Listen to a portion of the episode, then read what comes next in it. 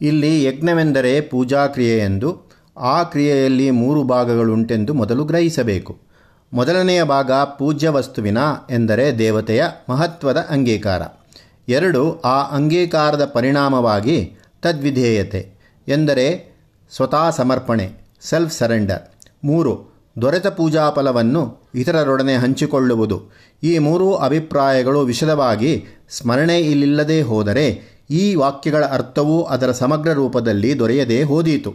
ಈಗ ಶ್ಲೋಕಗಳ ಭಾವಾನುವಾದವನ್ನು ನೋಡೋಣ. ಯಜ್ಞಾರ್ಥಾತ್ ಕರ್ಮಣೋನ್ಯತ್ರ ಲೋಕೋಯಂ ಕರ್ಮಬಂಧನ ತದರ್ಥಂ ಕರ್ಮ ಕೌಂತೇಯ ಮುಕ್ತಸಂಗ ಸಮಾಚಾರ. ಅರ್ಜುನ, ಯಜ್ಞಬುದ್ಧಿಯಿಂದ ಅಲ್ಲದೆ ದೇವತಾ ಸಮರ್ಪಣ ಭಾವವಿಲ್ಲದೆ ಮಾಡಿದ ಕರ್ಮವು ನಮ್ಮನ್ನು ಈ ಲೋಕಕ್ಕೆ ಬಿಗಿಯುತ್ತದೆ. ಈ ಬಂಧನಕ್ಕೆ ನಾವು ಸಿಕ್ಕಿಕೊಳ್ಳದೆ ಉಳಿಯಬೇಕಾದರೆ ಉಪಾಯ ಕರ್ಮವನ್ನು ಬಿಡುವುದಲ್ಲ. ಕರ್ಮವನ್ನು ಯಜ್ಞಭಾವದಿಂದ ಮಾಡುವುದು. ಆದ ಕಾರಣದಿಂದ ನೀನು ಸ್ವಾರ್ಥ ಸಂಘವಿಲ್ಲದೆ ಎಂದರೆ ಯಜ್ಞಾರ್ಥವಾಗಿ ವಿಹಿತ ಕರ್ಮವನ್ನು ಮಾಡು. ಸಹಯಜ್ಞಾ ಪ್ರಜಾಹ ಸೃಷ್ಟ್ಯ ಪುರೋವಾಚ ಪ್ರಜಾಪತಿ ಅನೇನಾ ಪ್ರಸವಿಷ್ಯದ್ವಮ್ಮೇಶ ಯೋಸ್ತಿಷ್ಟ ಕಾಮದುಕ್. ಸೃಷ್ಟಿಕರ್ತನ ಪ್ರಜೆಗಳನ್ನು ಯಜ್ಞ ಸಹಿತರನ್ನಾಗಿಯೇ ಸೃಷ್ಟಿ ಮಾಡಿ ಎಂದರೆ ಯಜ್ಞಬುದ್ಧಿಯನ್ನು ಅವರ ಅಂತರಂಗದಲ್ಲಿ ಹುದುಗಿಸಿ ಸೃಷ್ಟಿ ಮಾಡಿ ಅವರಿಗೆ ಹೀಗೆ ಅಪ್ಪಣೆ ಕೊಟ್ಟನು. ಪ್ರಜೆಗಳಿರಾ, ನಿಮ್ಮ ಅಂತರಂಗದಲ್ಲಿ ಸಹಜವಾಗಿರುವ ಯಜ್ಞ ಪ್ರವೃತ್ತಿಯನ್ನು ಮೇಲಕ್ಕೆ ತಂದು ಪ್ರಯೋಗ ಮಾಡಿ ಅದರಿಂದ ನಿಮಗೆ ಬೇಕಾದುದನ್ನು ಪಡೆದುಕೊಳ್ಳಿ. ಯಜ್ಞವೇ ನಿಮ್ಮ ಪಾಲಿಗೆ ಕಾಮದೇನು ದೇವಾನ್ ಭಾವಯತಾನೇನ, ತೇ ದೇವ ಭಾವಯಂತುವಃ, ಪರಸ್ಪರಂ ಭಾವಯಂತಹ ಶ್ರೇಯ ಪರಮಾಂವಾಪ್ಸ್ಯತ ಈ ಯಜ್ಞದಿಂದ ದೇವತೆಗಳನ್ನು ಸಂತೋಷಪಡಿಸಿರಿ. ಆ ದೇವತೆಗಳು ನಿಮ್ಮನ್ನು ಸಂತೋಷಪಡಿಸುತ್ತಾರೆ. ಹೀಗೆ ದೇವತೆಗಳು ಮನುಷ್ಯರು ಪರಸ್ಪರ ಸಂತೋಷಕಾರಿಗಳಾಗಿ ಉತ್ತಮವಾದ ಶ್ರೇಯಸ್ಸನ್ನು ಪಡೆಯಿರಿ. ಇದು ಪರಬ್ರಹ್ಮ ವಸ್ತುವಿನ ಪರವಾಗಿ ಆಡಿದ ಮಾತು. ಇಹಲೋಕದಲ್ಲಿ ದೇವತೆಗಳಿಂದ ಪಡೆಯುವ ಭೋಗಭಾಗ್ಯಗಳಿಗಿಂತ ಮೇಲಾದದ್ದು ಪರಂ ಇನ್ನೊಂದುಂಟು ಎಂದು ಹೇಳಿದೆ. ಇಹಲೋಕಕ್ಕಿಂತ ಶ್ರೇಷ್ಠವಾದದ್ದು ಮಾತ್ರವಲ್ಲ ಇಂದ್ರ ಸೂರ್ಯಾದಿ ಲೋಕಗಳಿಗಿಂತ ಮೇಲಾದದ್ದು ದೇವತೆಗಳು ಪರಬ್ರಹ್ಮ ಚೈತನ್ಯಕ್ಕೆ ಅಧೀನರಾದವರೇ. ಇಷ್ಟಾನ್ ಭೋಗಾನ್ ಹಿ ವೋ ದೇವ, ದಾಸ್ಯಂತೆ ಯಜ್ಞಭಾವಿತಾ. ತೈರ್ದತ್ತಾನ ಪ್ರದಾಯಭ್ಯೋ ಯೋ ಭುಂಕ್ತೆ ಏವ ಸಹ. ಯಜ್ಞಗಳಿಂದ ತೃಪ್ತರಾದ ದೇವತೆಗಳು ನಿಮಗೆ ಇಷ್ಟವಾದ ಭೋಗಗಳನ್ನು ಕೊಡುತ್ತಾರೆ. ಆದ್ದರಿಂದ ಕೊಡಲ್ಪಟ್ಟದ್ದನ್ನು ದಾನ ಧರ್ಮೋಪಕಾರಗಳ ಮೂಲಕ ದೇವತೆಗಳಿಗೆ ಹಿಂತಿರುಗಿಸದೆ ತಾನೊಬ್ಬನೇ ಯಾರು ಊಟ ಮಾಡುತ್ತಾನೋ ಅವನು ಕಳ್ಳ. ಯಜ್ಞ ಶಿಷ್ಟಾಶಿನಃ ಸಂತೋ ಮುಚ್ಯಂತೆ ಸರ್ವಕಿಲ್ಬಿಷೈ ಭುಂಜತೆ ತೇ ತ್ವಗಂ ಪಾಪ, ಯೇ ಪಂಚತ್ಯಾತ್ಮ ಕಾರಣಾತ್ ಯಾರು ಯಜ್ಞ ಕಾರ್ಯದಿಂದ ತಮ್ಮ ಪಾಲಿಗೆ ಬಂದದ್ದನ್ನು ಯಜ್ಞಶೇಷವೆಂದು ಭಗವತ್ ಪ್ರಸಾದವೆಂದು ಭಾವಿಸಿ ಅನುಭವಿಸುತ್ತಾನೋ, ಅವನು ಸಮಸ್ತ ಪಾಪಗಳಿಂದ ಬಿಡುಗಡೆ ಹೊಂದುತ್ತಾನೆ. ಭಗವತ್ ಪ್ರಸಾದವೆಂಬ ಮಾತಿನಲ್ಲಿಯೇ ಅದು ಇತರರೊಡನೆ ಹಂಚಿಕೊಂಡು ಅನುಭವಿಸತಕ್ಕದ್ದೆಂಬ ತತ್ವ ಅಡಗಿಕೊಂಡಿದೆ.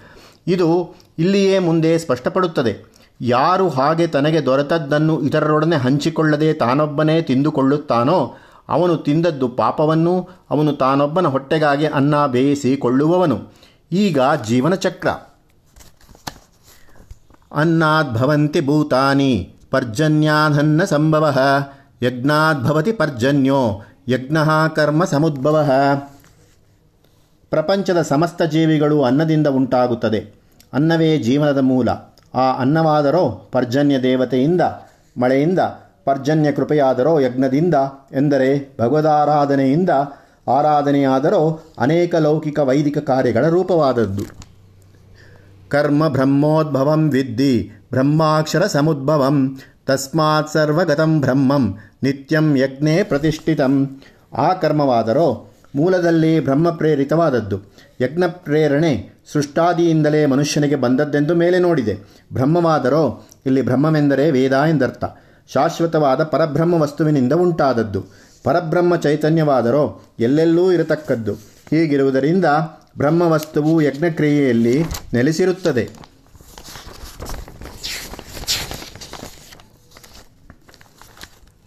ಏವಂ ಪ್ರವರ್ತಿತಂ ಚಕ್ರಂ. ನಾನುವರ್ತಯತೀಹಯ ಆಘಾಯುರಿಂದ್ರಿಯಾರಾಮೋ ಮೋಘಂ ಪಾರ್ಥಸ ಜೀವತಿ. ಹೀಗೆ ತಿರುಗುತ್ತಿರುವುದು ಜೀವನ ಚಕ್ರ ಈ ಜೀವನ ಚಕ್ರವನ್ನು ಎಂದರೆ ಅನ್ನೋತ್ಪತ್ತಿ ಮೊದಲುಗೊಂಡು ದೇವತಾರಾಧನಾ ದ್ವಾರ ಪರಬ್ರಹ್ಮ ಸಂದರ್ಶನದವರೆಗಿನ ಜಗಜ್ಜೀವನ ಚಕ್ರವನ್ನು ಲೋಕದಲ್ಲಿ ಯಾರು ಅನುಸರಿಸುವುದಿಲ್ಲವೋ, ಅರ್ಥಾತ್ ಯಾರು ಅದಕ್ಕೆ ಅವಿಧೇಯನಾಗಿರುತ್ತಾನೋ ಅವನ ಬದುಕು ನಿರರ್ಥಕ. ಈ ಎಂಟು ಶ್ಲೋಕಗಳಲ್ಲಿ ಗೀತೆಯು ಸಾಮಾನ್ಯ ಜನಕ್ಕೆ ಉದ್ದೇಶಿಸಿರುವ ಉಪದೇಶದ ಸಾರವೆಲ್ಲ ಅಡಗಿದೆ ಎಂದು ಹೇಳಬಹುದು. ಈ ಉಪದೇಶದ ಮುಖ್ಯಾಂಶಗಳನ್ನು ಜ್ಞಾಪಕದಲ್ಲಿರಿಸಿಕೊಳ್ಳೋಣ. ಒಂದು, ಜಗತ್ತು ತುಚ್ಛವಾದದ್ದಲ್ಲ, ಬ್ರಹ್ಮನಿರ್ಮಿತವಾದದ್ದು ಆದುದರಿಂದ ಅದಕ್ಕೆ ನಮ್ಮ ಭಕ್ತಿ, ಗೌರವಗಳು ಸಲ್ಲುತ್ತವೆ. ಎರಡು, ಜಗದ್ಯಂತವನ್ನು ಸಂಚಲನ ಮಾಡಿಸುತ್ತಿರುವ ಪ್ರಕೃತಿ ಶಕ್ತಿಗಳೇ ದೇವತೆಗಳು. ಇಂದ್ರ, ಅಗ್ನಿ, ವರುಣ, ವಾಯು, ಸೂರ್ಯ, ಪೃಥ್ವಿ, ಚಂದ್ರ, ಪರ್ಜನ್ಯ ಮೊದಲಾದವು. ಮೂರು, ಈ ನಾನಾ ದೇವತೆಗಳನ್ನು ಪೂಜಿಸುವುದೇ ಯಜ್ಞ. ಆ ಪೂಜೆಯ ಮೂರು ಭಾವಗಳನ್ನು ಒಳಗೊಂಡಿದೆ ಅನುವರ್ತನೆ ಅಥವಾ ವಿಧೇಯತೆ, ಪ್ರಸಾದ ಸ್ವೀಕಾರ, ಲೋಕ ವಿತರಣೆ. ನಾಲ್ಕು, ಅನುವರ್ತನೆ ಎಂದರೆ ಪ್ರಕೃತಿ ನಿಯಮಗಳನ್ನು ಅರಿತುಕೊಂಡು ಅವುಗಳನ್ನು ಅನುಸರಿಸಿ ನಡೆಯುವುದು. ಪ್ರಕೃತಿ ವಿರೋಧವಾದದ್ದನ್ನು ಪ್ರಯತ್ನಿಸತಕ್ಕದ್ದಲ್ಲ. ಮೈಯ ಕೂದಲು ಸ್ವಾಭಾವಿಕವಾಗಿ ಇಳಿಮುಖವಾಗಿರುತ್ತದೆ. ಅದೇ ಅನುಲೋಮ. ಅದನ್ನೇ ಮೇಲಕ್ಕೆತ್ತಿ ನಿಲ್ಲಿಸುವ ಪ್ರಯತ್ನ ಪ್ರಕೃತಿ ವಿರುದ್ಧವಾದದ್ದು. ಅದನ್ನೇ ಪ್ರತಿಲೋಮವೆನ್ನುವುದು. ಐದು ಪ್ರಕೃತಿಯಿಂದ ಎಂದರೆ ಜಗತ್ಶಕ್ತಿಗಳ ಕಾರ್ಯದಿಂದ ನಮ್ಮ, ನಮಗೆ ಏನು ಫಲಿಸಿ ಬರುತ್ತದೆಯೋ ಅದು ಎಂಥಾದದ್ದಾದರಾಗಲಿ ಅದನ್ನು ದೇವತಾನುಗ್ರಹವೆಂದು ಭಾವಿಸಿ ಸಮಾಧಾನದಿಂದ ಅಂಗೀಕರಿಸುವುದು. ಇದನ್ನು ನಾನು ಸಂಪಾದಿಸಿದೆ, ಇದು ನನ್ನ ಬುದ್ಧಿ ಸಾಮರ್ಥ್ಯದ ಫಲ, ಇದು ನನ್ನ ಸ್ವಾರ್ಜಿತ ಎಂದುಕೊಳ್ಳಬಾರದು. ಇದು ನನ್ನ ಯತ್ನವಲ್ಲ, ಮೇಲಿನಿಂದ ಬಂದವರ ಎಂದುಕೊಳ್ಳಬೇಕು ಆರು, ತನಗೆ ಬಂದದ್ದನ್ನು ಲೋಕದ ಜನರ ಪ್ರಯೋಜನಕ್ಕಾಗಿ ಹಂಚಬೇಕು. ತಪೋಯಜ್ಞ ದಾನಗಳೆಂಬ ಮೂರು ಪುಣ್ಯಗಳು ನಮ್ಮ ಜೀವನ ಕರ್ಮದಲ್ಲಿ ಅಡಗಿವೆ. ಇದು ಪ್ರತಿಯೊಬ್ಬರಿಗೂ ಸಾಧ್ಯವಿರುವ ಅನುಸಂಧಾನ. ಭಗವಂತನ ಮಹಿಮೆಯನ್ನು ಅಂಗೀಕರಿಸಿ ಸ್ವಾಹಂಕಾರವನ್ನು ವರ್ಜಿಸುವುದೇ ತಪಸ್ಸು. ಜಗತ್ಶಕ್ತಿಗಳು ಉಪಯೋಗಿಸಿಕೊಂಡು ಲೋಕಕಾರ್ಯಗಳನ್ನು ನಡೆಸುವುದೇ ಯಜ್ಞ.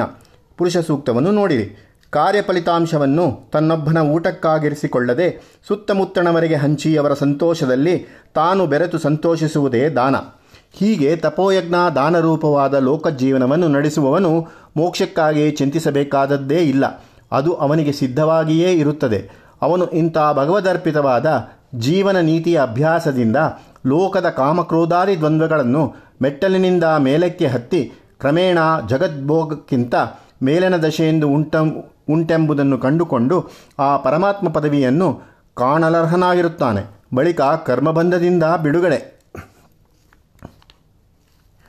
ಯಸ್ತಾತ್ಮರತಿರೇವ ಸ್ಯಾದ್ಯಾತ್ಮ ತೃಪ್ತಶ್ಚ ಮಾನವಃ ಆತ್ಮನ್ಯೇವ ಚ ಸಂತುಷ್ಟಾಸ್ತಸ್ಯ ಕಾರ್ಯಂ ವಿದ್ಯತೆ ಸಹಯಜ್ಞಾ ಪ್ರಜಾ ಸೃಷ್ಟ್ಯಾ ಸಹಯಜ್ಞೈ ಎಂದು ಒಂದು ಪಾಠವಿರುವಂತೆ ತೋರುತ್ತದೆ. ಈ ಶ್ಲೋಕದ ಮೇಳನ ಪೂರ್ವಾಚಾರ್ಯ ಭಾಷೆಗಳ ಅಂತರ್ಭಾವಗಳನ್ನು ಸ್ವಲ್ಪ ವಿಸ್ತರಿಸಿ ಪುಷ್ಟೀಕರಿಸುವುದು ಅವಶ್ಯವೆಂದು ತೋರುತ್ತದೆ.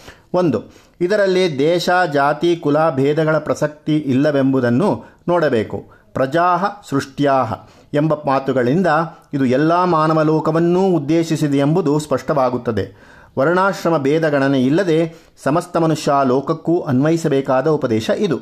ಎರಡು, ಮನುಷ್ಯನ ಸ್ವಭಾವ ರಚನೆಯಲ್ಲಿಯೇ ಯಜ್ಞ ಪ್ರಕೃತಿ ಒಂದಂಗವಾಗಿ ಸೇರಿಕೊಂಡಿದೆ. ಅದು ಮನುಷ್ಯನೊಳಕ್ಕೆ ಹೊರಗಿನಿಂದ ಬಂದದ್ದಲ್ಲ, ಪರಕೀಯ ಪ್ರೇರಣೆಯಿಂದ ಉಂಟಾದದ್ದಲ್ಲ, ಮನುಷ್ಯತ್ವದ ಒಂದು ಅಂತರ್ಲಕ್ಷಣ ಯಜ್ಞ ಪ್ರವೃತ್ತಿ. ಮೂರು, ಯಜ್ಞವೆಂದರೆ ಪೂಜೆ. ಪೂಜಾ ಕ್ರಿಯೆಯ ಒಂದು ಮುಖ್ಯಾಂಶ, ನೈವೇದ್ಯ ಅಥವಾ ಬಲಿಪ್ರದಾನ. ಅದೇ ಆಹುತಿ ಅಥವಾ ಹವಿರ್ಭಾಗ. ಅದೇ ಕಾಣಿಕೆ ಅಥವಾ ಮುಡುಪು. ಯಜ್ಞ ಶಬ್ದವನ್ನು ಇಂಗ್ಲೀಷಿಗೆ ಸ್ಯಾಕ್ರಿಫೈಸ್ ಎಂದು ಭಾಷಾಂತರಿಸುವುದು ರೂಢಿ. ಸ್ಯಾಕ್ರಿಫೈಸ್ ಮಾತಿನ ತಾತ್ಪರ್ಯವೂ ಮೊದಲು ಪವಿತ್ರ ವಸ್ತುವಿನ ವಿಷಯದಲ್ಲಿ ನಡೆದುಕೊಳ್ಳುವುದು, ಅರ್ಥಾತ್ ಪೂಜೆ ಎಂದಾರಂಭಿಸಿ ಬಲಿ ಸಲ್ಲಿಸುವುದು ಒಂದು ಪ್ರಚಾರದಲ್ಲಿದೆ. ತನ್ನವಾದದ್ದನ್ನು ಒಂದು ಪೂಜ್ಯ ವಸ್ತುವಿಗಾಗಿ ಬಿಟ್ಟುಕೊಡುವುದು, ಸ್ವತ್ವವನ್ನು ಪೂಜಾಭಾವದಿಂದ ವರ್ಚಿಸುವುದು ಯಜ್ಞ. ನಾಲ್ಕು. ಮನುಷ್ಯನ ಸೃಷ್ಟಿಯಿಂದಲೇ ಯಜ್ಞಸಹಿತನಾಗಿ ಬಂದಿದ್ದಾನೆ ಎಂದಲ್ಲವೇ ಮೇಲಿನ ಶ್ಲೋಕದ ಅರ್ಥ. ಹಾಗೆಂದರೇನು? ಸ್ವತ್ವರ್ಜನೆ ಅವನಿಗೆ ಸ್ವಾಭಾವಿಕವಾಗಿ ಬಂದಿದೆ ಎಂದು ತಾನೆ? ಅದು ವಾಸ್ತವವೋ? ನಮ್ಮ ಅನುಭವದಲ್ಲಿ ಹಾಗೆ ತೋರುವುದಿಲ್ಲ. ಮನುಷ್ಯನು ಸಹಜವಾಗಿ ಸ್ವಾರ್ಥಿ. ಸ್ವಾರ್ಥವರ್ಜನೆ ಅವನಿಗೆ ಸಹಜವೆನಿಸುವುದಿಲ್ಲ. ಸಾಮಾನ್ಯವಾಗಿ ಐದು. ಅನುಭವವನ್ನು ಇನ್ನು ವಿಸ್ತಾರವಾಗಿ, ಇನ್ನೂ ಆಳವಾಗಿ ನೋಡೋಣ. ಪ್ರತಿಯೊಬ್ಬ ಮನುಷ್ಯನಲ್ಲಿಯೂ ಯಾವುದೋ ಒಂದು ವಿಷಯದಲ್ಲಾದರೂ ಕೊಂಚ ಉದಾರತೆ ಇರುತ್ತದೆ. ಎಂಥ ಲೋಭಿಯಾದರೂ ತನ್ನ ಮಡದಿ ಮಕ್ಕಳ ವಿಷಯದಲ್ಲಾದರೂ, ಒಂದೊಂದು ಸಾರಿಯಾದರೂ, ಒಂದೊಂದು ಕ್ಷಣವಾದರೂ ಕನಿಕರ ಪಡುತ್ತಾನೆ ಸ್ವಾರ್ಥ ಸಾಧನೆಗಾಗಿ ಆದರೂ ಅವನು ಕೈ ಸೊಂಚ ಸಡಿಲುತ್ತದೆ. ಮತ್ತೊಬ್ಬರನ್ನು ಹತ್ತಿರಕ್ಕೆ ಕರೆದುಕೊಳ್ಳುತ್ತಾನೆ. ಅದೇ ಸ್ವಾರ್ಥವರ್ಜನೆಯ ಬೀಜ. ದಾನವು ಯಜ್ಞವು ಸತ್ವಗುಣದ ಕಾರ್ಯಗಳು. ಸತ್ವಾಂಶ ಕೊಂಚವಾದರೂ ಇಲ್ಲದ ಮನುಷ್ಯನಿಲ್ಲ. ಹಾಗೆ ಸತ್ವ ಪರಿಪೂರ್ಣನು ಲೋಕದಲ್ಲಿಲ್ಲವೋ ಹಾಗೆಯೇ ಸತ್ವ ಪರಿಶೂನ್ಯನೂ ಇಲ್ಲ. ಕೆಲವರಲ್ಲಿ ಸತ್ವಗುಣವು ಯಜ್ಞ ಪ್ರವೃತ್ತಿಯು ಬಹು ಸ್ವಲ್ಪಾಂಶದಲ್ಲಿರುತ್ತದೆ, ಬಹು ಮಂದವಾಗಿರುತ್ತದೆ. ಲೋಕ ಸಂಪರ್ಕದಿಂದ ಅವು ಕ್ರಮೇಣ ಅಭಿವರ್ತಿಸಿ ತೀವ್ರವಾಗುತ್ತದೆ. ಕಾಮವು ಪ್ರೇಮವಾಗುತ್ತದೆ, ಪ್ರೇಮವು ಮಮತೆಯಾಗುತ್ತದೆ. ಮಮತೆಯು ಸಹಭಾಗಿತೆಯಾಗುತ್ತದೆ, ಸಹಭಾಗಿತೆಯು ಸ್ವಾರ್ಥವರ್ಜನೆಯನ್ನು ಎತ್ಕಿಂಚಿತ್ತಾದರೂ ಅಭ್ಯಾಸಕ್ಕೆ ತರುತ್ತದೆ. ಇದು ಲೋಕ ಸಂಸರ್ಗದಿಂದ ಆದ ನೀತಿ ಶಿಕ್ಷಣ. ಈ ಶಿಕ್ಷಣವು ಸಾಧ್ಯವಾಗುವುದು ಮನುಷ್ಯನ ಒಳಗಡೆ ಸತ್ವಾಣುವಿರುವುದರಿಂದ ಸತ್ವಾಣುವಿನ ಅಂಕುರವೇ ಯಜ್ಞ ಪ್ರವೃತ್ತಿ ಮ್ಯಾಥ್ಯೂ ಆರ್ನಾಲ್ಡ್ ಅಭಿಪ್ರಾಯವು ಇದಕ್ಕೆ ಸಮೀಪದಲ್ಲಿದೆ. The enduring power, not ourselves, which makes for righteousness. ಆರು. ಮೊದಮೊದಲು ಸಹಜ ಸ್ವಾರ್ಥವೇ ಅನ್ಯ ಸಹಾಯವನ್ನು ಅಪೇಕ್ಷಿಸುತ್ತದೆ. ಅನ್ಯ ಸಹಾಯ ಅಷ್ಟಿಷ್ಟಾದರೂ ಇಲ್ಲದೆ ಯಾರಿಗೂ ಜೀವನ ಸಾಧ್ಯವಿಲ್ಲ. ವಾಸ್ತವವನ್ನು ವಿಚಾರ ಮಾಡಿದರೆ ಏಕಾಕಿ ಜೀವನ ಪೂರ್ಣ ಜೀವನವಲ್ಲ. ಯಾವ ಮನುಷ್ಯನೂ ಸಂಪೂರ್ಣ ಸ್ವತಂತ್ರನಲ್ಲ. ಪ್ರತಿಯೊಬ್ಬನೂ ಪರಾವಲಂಬಿಯೇ. ಹೀಗೆ ಮನುಷ್ಯರು ಅನ್ಯೋನ್ಯಾವಶ್ಯಕರಾದದ್ದರಿಂದಲೇ ಅವರ ಕುಲ, ಸಮಾಜ, ರಾಜ್ಯಗಳನ್ನು ಕಟ್ಟಿಕೊಂಡಿದ್ದಾರೆ. ಪ್ಲೇಟೋ ತತ್ವಜ್ಞನ ಅಭಿಪ್ರಾಯ ಕೂಡ ಹೀಗೆಯೇ. ಹೀಗೆ ಮನುಷ್ಯರ ಅನ್ಯೋನ್ಯಾವಶ್ಯಕತೆ ಸ್ವಭಾವ ಸಿದ್ಧವಾದ ಪರಿಸ್ಥಿತಿ. ಏಳು. ಯಜ್ಞ ಬೀಜವು ಮನುಷ್ಯರಲ್ಲಿ ಪ್ರಕೃತಿ ಸಿದ್ಧವಾಗಿದ್ದರೂ ಅದು ಬಹುಮಟ್ಟಿಗೆ ನಿದ್ರಿಸುತ್ತಿರುತ್ತವೆಂಬುದು ನಮಗಿರುವ ಕಷ್ಟ. ಮುಂದೆ ಹದಿನೈದನೇ ಅಧ್ಯಾಯದಲ್ಲಿ ನಾವು ನೋಡಲಾಗುವಂತೆ ದೈವಿ ಗುಣ, ಅಸುರಿ ಗುಣಗಳೆರಡೂ ಸ್ವಭಾವದಲ್ಲಿ ಬೆರೆತುಕೊಂಡಿರುತ್ತದೆ. ಸ್ವಾರ್ಥನಿಷ್ಠೆಯು ಪರಸ್ನೇಹವು ಬೆರೆತಿರುತ್ತದೆ. ಮಮತೆ ನಿರ್ಮಮತಾಂಶಗಳು ಬೆರೆತಿರುತ್ತವೆ. ಈ ಬೆರಕೆಗಳನ್ನು ವಿಂಗಡಿಸಿ ಬಿಡಿಸಿ ಶುದ್ಧವಾದದ್ದನ್ನು ಮೇಲಕ್ಕೆತ್ತಿ ಬಲಪಡಿಸುವುದೇ ಧರ್ಮ ಸಂಸ್ಕಾರಗಳ ಉದ್ದೇಶ. ಧರ್ಮಗಳಲ್ಲಿ ಮೊದಲನೆಯದು ಇದು. ಪರಸಹಕಾರ ಬುದ್ಧಿ, ಪರಹಿತ ಚಿಂತನೆಯ ಬುದ್ಧಿ. ಅದು ಸ್ವಹಿತ ಚಿಂತನೆಯ ಕಾರಣದಿಂದ ಹುಟ್ಟಿದ್ದಾದರೂ ದೋಷವಿಲ್ಲ. ತನಗಿಂತ ಬೇರೊಬ್ಬರಿದ್ದಾರೆ. ಅವರ ಸ್ನೇಹ ತನಗೆ ಒಳ್ಳೆಯದು ಎಂದಿಷ್ಟು ಜ್ಞಾನೋದಯವಾದರೆ ಸಾಕು.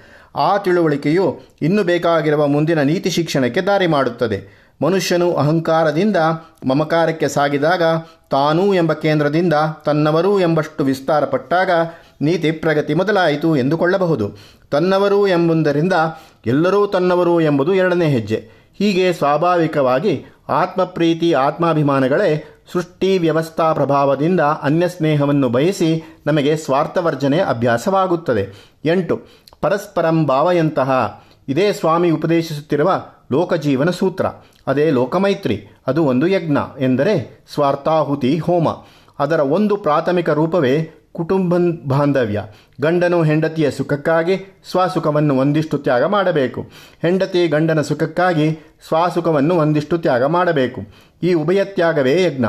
ಅದಾದಾಗಲೇ ದಾಂಪತ್ಯದ ಪ್ರೇಮಾಭಿವೃದ್ಧಿ. ಪ್ರೇಮವೆಂದರೆ ಸ್ವತ್ಯಾಗ ಸಿದ್ಧತೆ. ಇಂಥ ಅಹಂತಾಹುತಿ ರೂಪವಾದ ಯಜ್ಞವಿಲ್ಲದ ಕುಟುಂಬವಿಲ್ಲ, ಸ್ನೇಹವಿಲ್ಲ, ಸಮಾಜವಿಲ್ಲ, ಯಾವ ಮಾನವ ಬಾಂಧವ್ಯವೂ ಇಲ್ಲ.